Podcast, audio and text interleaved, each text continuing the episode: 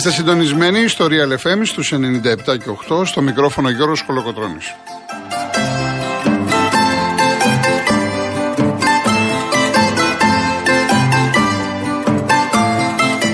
Τηλέφωνο επικοινωνία 211-200-8200. Επαναλαμβάνω, 211-200-8200. Η Ιωάννα Φιλιππίνη είναι σήμερα στο τηλεφωνικό μας κέντρο και η Μαρία Ψάλτη στη ρύθμιση του ήχου.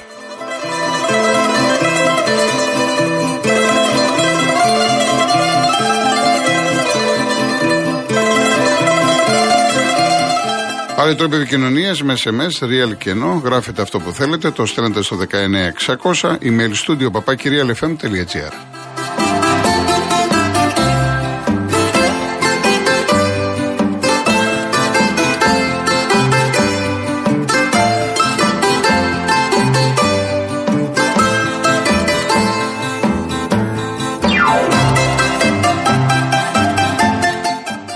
Δεσποινίδε και κύριοι, καλό μεσημέρι. Καλή εβδομάδα να έχουμε. Ποδοσφαιρικά, ΑΕΚ και Ολυμπιακός δούλεψαν χθες για τον Παναθηναϊκό, ο οποίος ε, ξέφυγε στη βαθμολογία. Ονειρεμένος πρώτος γύρος για τους ε, πράσινους. Ένας πρώτος γύρος που ολοκληρώνεται σήμερα με δύο παιχνίδια. Στις 6 ώρα από το Prime θα δούμε τον αγώνα του Αστέρα Τρίπολης με τον Ιωνικό και στις 7.30 το παιχνίδι του Όφη με τον Λεβαδιακό από την Κοσμοτένα. Είναι τα τελευταία παιχνίδια πριν ε, από τη διακοπή. Σήμερα ε, έχουμε διακοπή γιατί αρχίζει το Μουντιάλ την Κυριακή στο Κατάρ.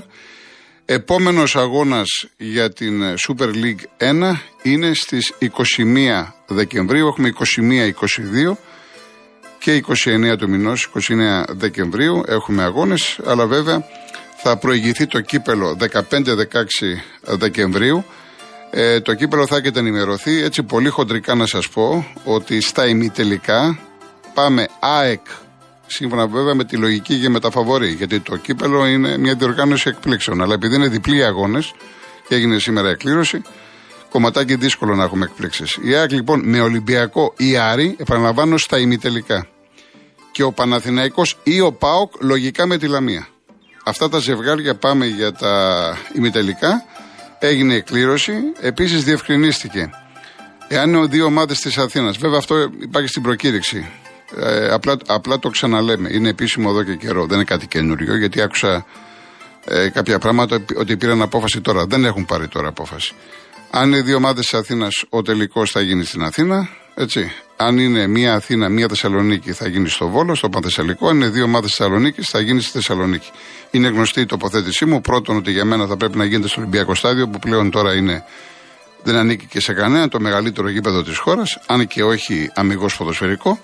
Και βέβαια κάποια στιγμή θα πρέπει να δοκιμάσουμε στο εξωτερικό. Υποτίθεται ότι το κοιτάει η ΕΠΟ, δεν προλαβαίνει φέτος, ίσως το εξωτάσει για τη νέα σεζόν.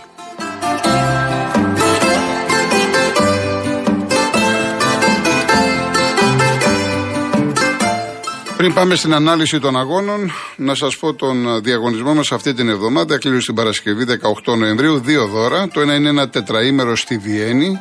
Προσφορά από την τουριστική πλατφόρμα www.holidaymotions.com και του προγράμματος Stay in Drive που συνδυάζει διαμονή και μετακίνηση σε μια μοναδική τιμή. Ένα ζευγάρι λοιπόν τυχερό τετραήμερο στη Βιέννη. Το πακέτο περιλαμβάνει διαμονή σε τετράστερο ξενοδοχείο με πρωινό και αυτοκίνητο από την Car Motion, τη μοναδική εταιρεία που νοικιάζει αυτοκίνητο χωρίς πιστοτική κάρτα, χωρίς εγγύηση και με πλήρη ασφάλεια στην Ελλάδα και 12 ευρωπαϊκές χώρες. Το ταξίδι ισχύει μέχρι 31 Μαου του 2023 εκτός από τα Χριστούγεννα και το Πάσχα.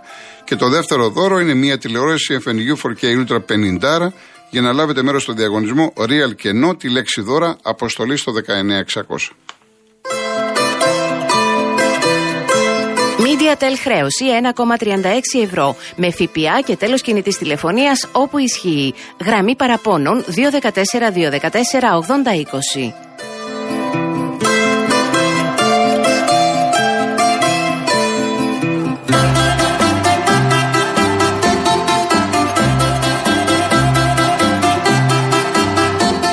Επίσης έχουμε δύο αγώνες για τη Super League 2. Παίζει προοδευτική με την Καλιθέα και ο Αλμοπός Αριδέας φιλοξενεί τον Πανσεραϊκό. Και τα δύο παιχνίδια αυτά είναι στο 0-0 τώρα. Επίσης η εθνική μας ομάδα παίζει στο Βέλγιο με την, ε, με την ε, ομώνυμη ομάδα Είναι προκριματικά του Μουντομπάσκετ. Θέλουμε τη νίκη και αν η, η Σερβία κερδίσει την Τουρκία, από σήμερα θα εξασφαλίσουμε τη συμμετοχή μας στο Μουντομπάσκετ του 2023. Και για τους φίλους του τέννη, να πούμε ότι υπάρχει πολύ μεγάλος αγώνας στις 10 το βράδυ για τους τελικούς ATP Finals στο Τωρίνο. Ο Τσιτσιπάς κοντράρεται με τον Τζόκοβιτς. Ο αγώνας εθνικής είναι από την Νόβα, από το Νόβα 4, ο αγώνας του Τσιτσιπά από την Κοσμοτέ 6. Λοιπόν, Ολυμπιακός ΑΕΚ 0-0. Σαφώς, αν μια ομάδα, κυρίες και κύριοι, έπρεπε να κερδίσει, αυτή ήταν η ΑΕΚ. Και μιλάω συνολικά όσον αφορά την εικόνα της μέσα στο γήπεδο, γιατί κάποιος θα μου πει ότι ο Ολυμπιακός είχε την πολύ μεγάλη τη διπλή ευκαιρία πρώτα με τον Παπασταθόπουλο και μετά με τον Ροντρίγκες. Και σαφώς έτσι είναι, θα μπορούσε να σκοράρει ο Ολυμπιακός. Πέτυχε και ένα τέρμα με τον Μασούρα που ακυρώθηκε σωστά ως offside. Όμως ε, η ΑΕΚ ήταν αυτή η οποία ειδικά μετά το 10 μέχρι, 10, μέχρι το τέλος του ημιχρόνου έπνιξε τον Ολυμπιακό με τον pressing Είχε την κατοχή στη, σχεδόν σε όλο το παιχνίδι. Ήταν καλύτερη ομάδα, πιο οργανωμένη, πιο διαβασμένη και για μένα είναι φυσιολογικό αυτό. Και θα σας πω αμέσως γιατί είναι φυσιολογικό. Διότι έχω διαβάσει και έχω ακούσει πάρα πολλά. Η ΑΕ, κυρίες και κύριοι, ε, δεν είχε Ευρώπη. Πήρε ένα προπονητή, 4-5 στοχευμένες μεταγραφές. Ο Αλμέιδα τους έβαλε μέσα. Προσπάθησε στο, το καλοκαίρι στην προετοιμασία να δουλέψει την τριάδα στα στόπερ. Δεν του βγήκε στην αρχή. Άλλαξε τη διάταξη. Ε, παίζει όπως παίζει, με αυτό το ανελαίει pressing, το φοβερό τρέξιμο. Δοκίμασε το Λιβάη Γκαρσία μπροστά, έχει φέρει τον Αραούχο πιο πίσω, ο οποίος οργώνει το γήπεδο. Τρέχει παντού, σε αλυσσασμένο και είναι συγκινητικός και έχει και πάρα πολύ καλή φυσική κατάσταση. Είναι μια ομάδα που έχει ισορροπία. Είναι μια ομάδα η οποία είναι πάρα πολύ καλά δουλεμένη. Το πρόβλημά της είναι στα τελειώματα, το είδαμε και χθες. Άρα λοιπόν από τη μία έχουμε μια ομάδα, την ΑΕΚ, που δούλεψε κάτω από συγκεκριμένες συνθήκες και προποθέσει, και από την άλλη έναν Ολυμπιακό που είχε Ευρώπη, που άλλαξε τρεις προπονητές, που έχει χρησιμοποιήσει 43 παίχτες. Αυτή η ομάδα λοιπόν είναι λογικό, το έχουμε πει όλοι, δεν λέμε κάτι καινούριο, θέλει χρόνο. Γι' αυτό οι φίλοι του Ολυμπιακού ελπίζουν ότι όταν ξαναρχίσει το πρωτάθλημα θα δουν έναν άλλον Ολυμπιακό. Όταν λοιπόν έχεις από τη μία ομάδα, από την μία μεριά, μία ομάδα σαν την ΑΕΚ που είναι καλύτερα δουλεμένη, ε, η οποία έχει μια ταυτότητα, ξέρει τι θέλει και πώς να το πάρει και τρέχει με καλύτερη φυσική κατάσταση, τρέχει καλύτερα από τον Ολυμπιακό, λογικό να δεις έναν Ολυμπιακό να είναι εγκλωβισμένος. Ήξερε ο Μίτσελ ότι το μεγάλο όπλο της ΑΕΚ είναι η φοβερή πίεση. Δεν, πρόκειται να, δεν μπόρεσε να βρει το φάρμακο το τι θα κάνει. Ο Ολυμπιακός ήταν ακίνδυνος στο πρώτο ημίχρονο. Αμυνόταν και βρέθηκε σε πάρα πολύ μεγάλη μέρα. Ο Σοκράτη Παπασταθόπουλος ήταν πραγματικά εκπληκτικός, δίπλα του και ο Ντόι και φυσικά πολύ καλός στις επεμβάσεις ο Πασχαλάκης. Αν ο Ολυμπιακός πήρε τον βαθμό και κράτησε μια πάρα πολύ καλή παράδοση που έχει με την ΑΕΚ τα τελευταία χρόνια, αυτό οφείλεται κυρίως σε αυτήν την uh, τριάδα. Επαναλαμβάνω ότι η ΑΕΚ έχει πρόβλημα στα τελειώματα. Ε, μπορούμε να πούμε πάρα πολλά. Δεν έχουμε χρόνο σήμερα. Από αύριο μεθαύριο, που πλέον δεν έχει πρωτάθλημα, μπορούμε να πούμε πάρα πολλά. Έτσι να το εξειδικεύσουμε και μου έχετε κάνει και αρκετά ερωτήματα από χθες το βράδυ στο Instagram. Σήμερα δεν προλαβαίνουμε να τα πούμε όλα. Θα τα πούμε λοιπόν στην πορεία. Η ΑΕΚ λοιπόν στο πρώτο ημίχρονο ήταν το αφεντικό του αγώνα, δημιούργησε προποθέσει, έχασε ευκαιρίες, θα μπορούσε να έχει σκοράρει. Στο δεύτερο ημίχρονο, ο Ολυμπιακός ανέβασε ρυθμούς, έπρεπε να βγάλει μια αντίδραση μπροστά στον κόσμο του. Είχε πάει πάρα πολύ καλά με τον Παναθηναϊκό. Ο κόσμος γέμισε το καραϊσκάκι, περίμενε νίκη, έβγαλε μια αντίδραση. Σε αυτό βοήθησε το γεγονός ότι η ΑΕΚ, ο Πινέδα και ο Γκατσίνοβιτς ε, κάπου κουράστηκαν. Ο Πινέδα ήταν πιο συγκρατημένος σε σχέση με άλλα μάτια γιατί δεν είχε το Σιμάνσκι. Σημαντικό αυτό για το συγκεκριμένο ποδοσφαιριστή. Ο Γκατσίνοβιτς έτρεξε πάρα πολύ στο πρώτο ημίχρονο, αλλά στο δεύτερο ε, κάπως περιορίστηκε η δράση του. Ανέβηκε και ο Ολυμπιακός, έπρεπε η ΑΕΚ να κοιτάξει το Χάμες και το Χουάνκ. Είναι, όλα αυτά είναι λογικά, είναι μέσα στην τακτική που έχουν οι δύο προπονητές. Ο Ολυμπιακός λοιπόν ανέβηκε, ισορρόπησε, έχασε αυτή τη μεγάλη διπλή ευκαιρία, είχε τον κόλ που του ακυρώθηκε. Γενικά τον ένιωσε η άμυνα της ΑΕΚ. Μια ΑΕΚ η οποία πάλι είχε την κατοχή και απάντησε με κάποιες φάσεις, ειδικά από τα στατικές και την κεφαλιά του Μουκουντή και την κεφαλιά στο τέλος του Φανβέρτ. Πάντως αυτό που πρέπει να σταθούμε είναι ότι έγινε ένα πολύ καλό παιχνίδι. Παρά το γεγονός δεν είδαμε τέρματα, Συνήθως λέμε 0-0. Εντάξει, είχαμε και πάρα πολλά φάουλ και λες όταν έχει πολλά φάουλ σε ένα ντέρμπι. Κι όμως είδαμε πολλές προσωπικές μονομαχίες, ε, όχι μόνο στο χώρο του κέντρου, σε όλα τα μήκη και πλάτη του γηπέδου. Δηλαδή ο, ο Αραούχο ήταν συγκινητικός. Τον έβλεπες αριστερό μπακ, αριστερό χαφ, έτρεχε. Είναι μεγάλη ιστορία ο συγκεκριμένος ποδοσφαιριστής για την ΑΕΚ. Και οι πέντε του Ολυμπιακού έτρεξαν πολύ. Ήξεραν ότι αυτό, αυτό το παιχνίδι σημαίνει πάρα πολλά. Και οι δύο ομάδες δεν έπαιξαν για να μην χάσουν. Και οι δύο ομάδες έπαιξαν για να κερδίσουν. Και ήρθε λοιπόν αυτό το 0-0, αυτή η ισοπαλία που δεν τους εξυπηρετεί ούτε τη μία ομάδα ούτε την άλλη, γιατί ο Παναθηναϊκός ξέφυγε. 8 πόντους είναι τώρα από την ΑΕΚ, 12 πόντους από τον Ολυμπιακό και τον ΠΑΟΚ. Επαναλαμβάνω, επειδή έχουμε διακοπή, υπάρχουν 13 μάτς ακόμα στο δεύτερο γύρο και άλλα 10 στα play-off. 23 μάτς είναι πάρα πολλά.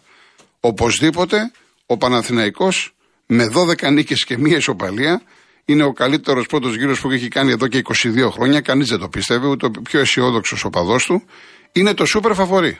Δεν το συζητάμε. Αλλά από εκεί και πέρα δεν μπορείς να λες ότι έχει δέσει το γάιδαρο του. Θα τα πούμε και για τον Παναθηναϊκό που χθες πάλι ίδρωσε για να κερδίσει τον Ατρόμητο. Όλες οι ομάδες θα τις ωφελήσει η διακοπή, θέλουν τις μεταγραφές και μετά όταν ε, επανέλθουμε θα δούμε τι ψάρια πιάνουν. Λοιπόν, πάμε στο πρώτο διαφημιστικό και γυρίζουμε.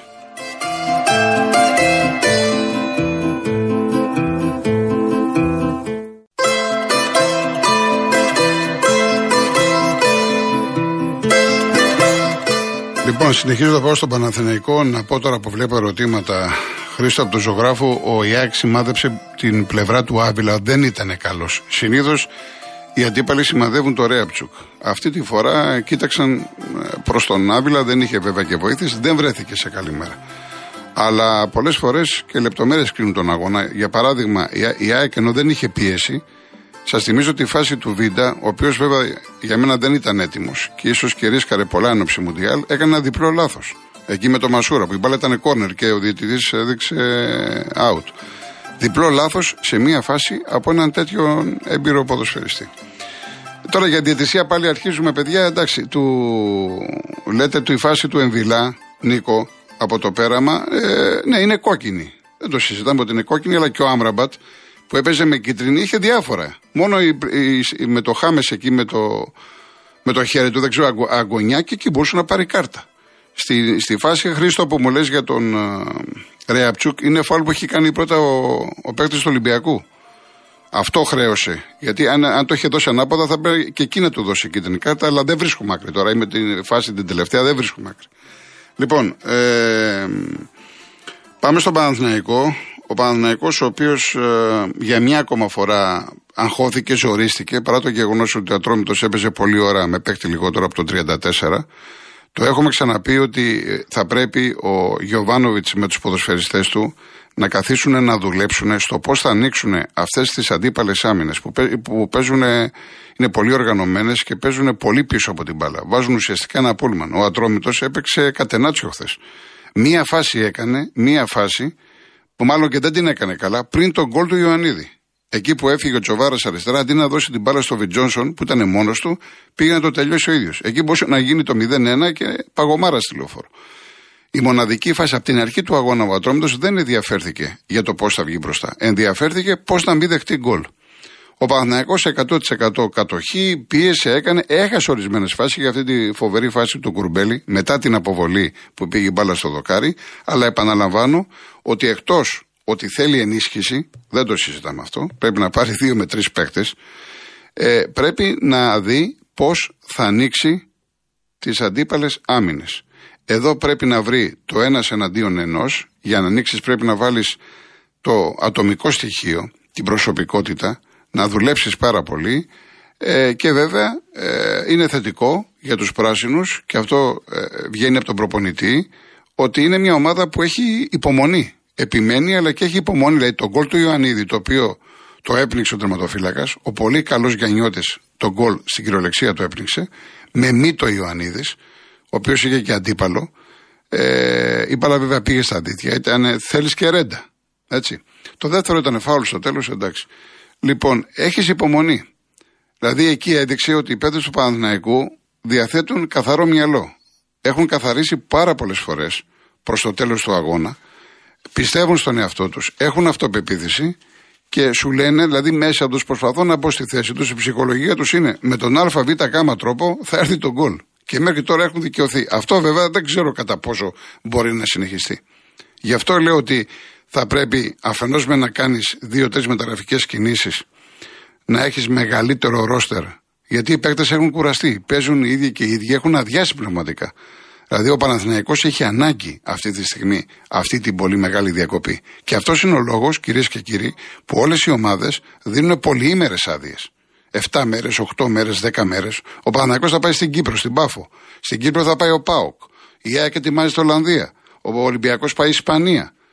Αλλά θα καθίσουν 8 με 10 μέρες. Και νομίζω ότι είναι απόλυτα φυσιολογικό. Και μια και είπα και για Πάοκ, πέτυχε μια γκολάρα απίστευτη. Για μένα, ίσως είναι το γκολ της χρονιάς. Θέλω να το δείτε όσοι δεν το έχετε δει του Σίφκοβιτς. 180 μοίρες στην κυριολεξία περιστρέφεται. Αλλάζει το ελίο στο κορμί του με φάλτσα. Ένα μοναδικό γκολ. Πραγματικά λες, χαίρεσαι να βλέπεις τέτοια τέρματα που ο Ζήφκοβιτς φέτος δεν έχει πάει καλά. Κλήθηκε τώρα στην Εθνική Ομάδα Σερβίας για το Μουντιάλ. Φοβερό γκολ. Ο Πάοκ, ο οποίος είναι ανεβασμένος. Ε, μια καθαρή νίκη, 3-0 επί του Βόλου δεν έδειξε πολλά πράγματα. Βέβαια στο 2-0, για να λέμε τα πράγματα με το όνομά τους, ε, ο Ζέκοβιτς έβγαινε μόνος του και η Κουρομπίλια, η βοηθός, τον σταμάτησε με ανύπαρτο offside. Δεν υπάρχει offside. Επίσης, θέλω να πω για το συγκεκριμένο παιχνίδι που δεν μου αρέσει να μιλάω για τη διαιτησία, παρά μόνο αν δέχομαι ερωτήσεις. Στο βάζει γκολ ο Πάοκ με τον Σοάρες, ο οποίος μπροστά στα μάτια του διαιτητή, όταν λέω μπροστά, κυριολεκτό, μπροστά στα μάτια του διαιτητή, κάνει φάουλ στον Παριέντος και πρέπει να τον φωνάξει ο βαρίστα να πάει να το δει και το ξαναβλέπει και ακυρώνει τον γκολ. Και στο πέναλτι που παίρνει ο Κωνσταντέλιας, ο Μαντσίνη, στο, με το δεξί του πόδι παρατεταμένα κάνει πέναλτι στον παίχτη του ΠΑΟΚ, πάλι μπροστά ο Γκάμαρης και ξαναπάει στο βαρ. Να με συγχωρούν αυτοί οι διαιτητές, οι Έλληνες διαιτητές, αλλά είναι πάρα πολύ λίγοι για ένα τέτοιο πρωτάθλημα. Και εν πάση περιπτώσει, δεν μπορεί συνέχεια να περιμένεις αν θα σε ειδοποιήσει ο βαρίστας.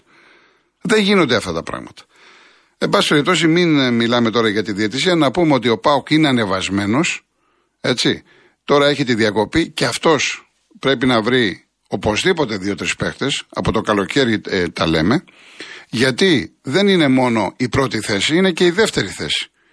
Είναι 12 πόντους πίσω από την κορυφή, αλλά αυτή τη στιγμή ο Ολυμπιακός και ο Πάοκ για να φτάσουν τον Παναθηναϊκό θα πρέπει πρώτα να φτάσουν την ΑΕΚ. Και οι δύο γενικά είναι τη δεύτερη θέση. Ο Άρης εμφατικό 0-4. Πήρε και, αν θέλετε, και μια ρευάνση με την πεντάρα πέρυσι από τον Πας μέσα στο Χαριλάου. Βέβαια, στο 0-1 έχει δύο-τρεις φοβερές φάσεις ο Πας. Θα μπορούσε να ισοφαρίσει. Δεν του κάθισε. Ήρθε αυτό λοιπόν ε, τα τέσσερα γκολ. Από εκεί και πέρα το μεγάλο θέμα στον Άρη είναι ο Μαντσίνη. Τέθηκε εκτός ομάδας. Δημοσιοποίησε ότι υπάρχουν θέματα οικονομικά.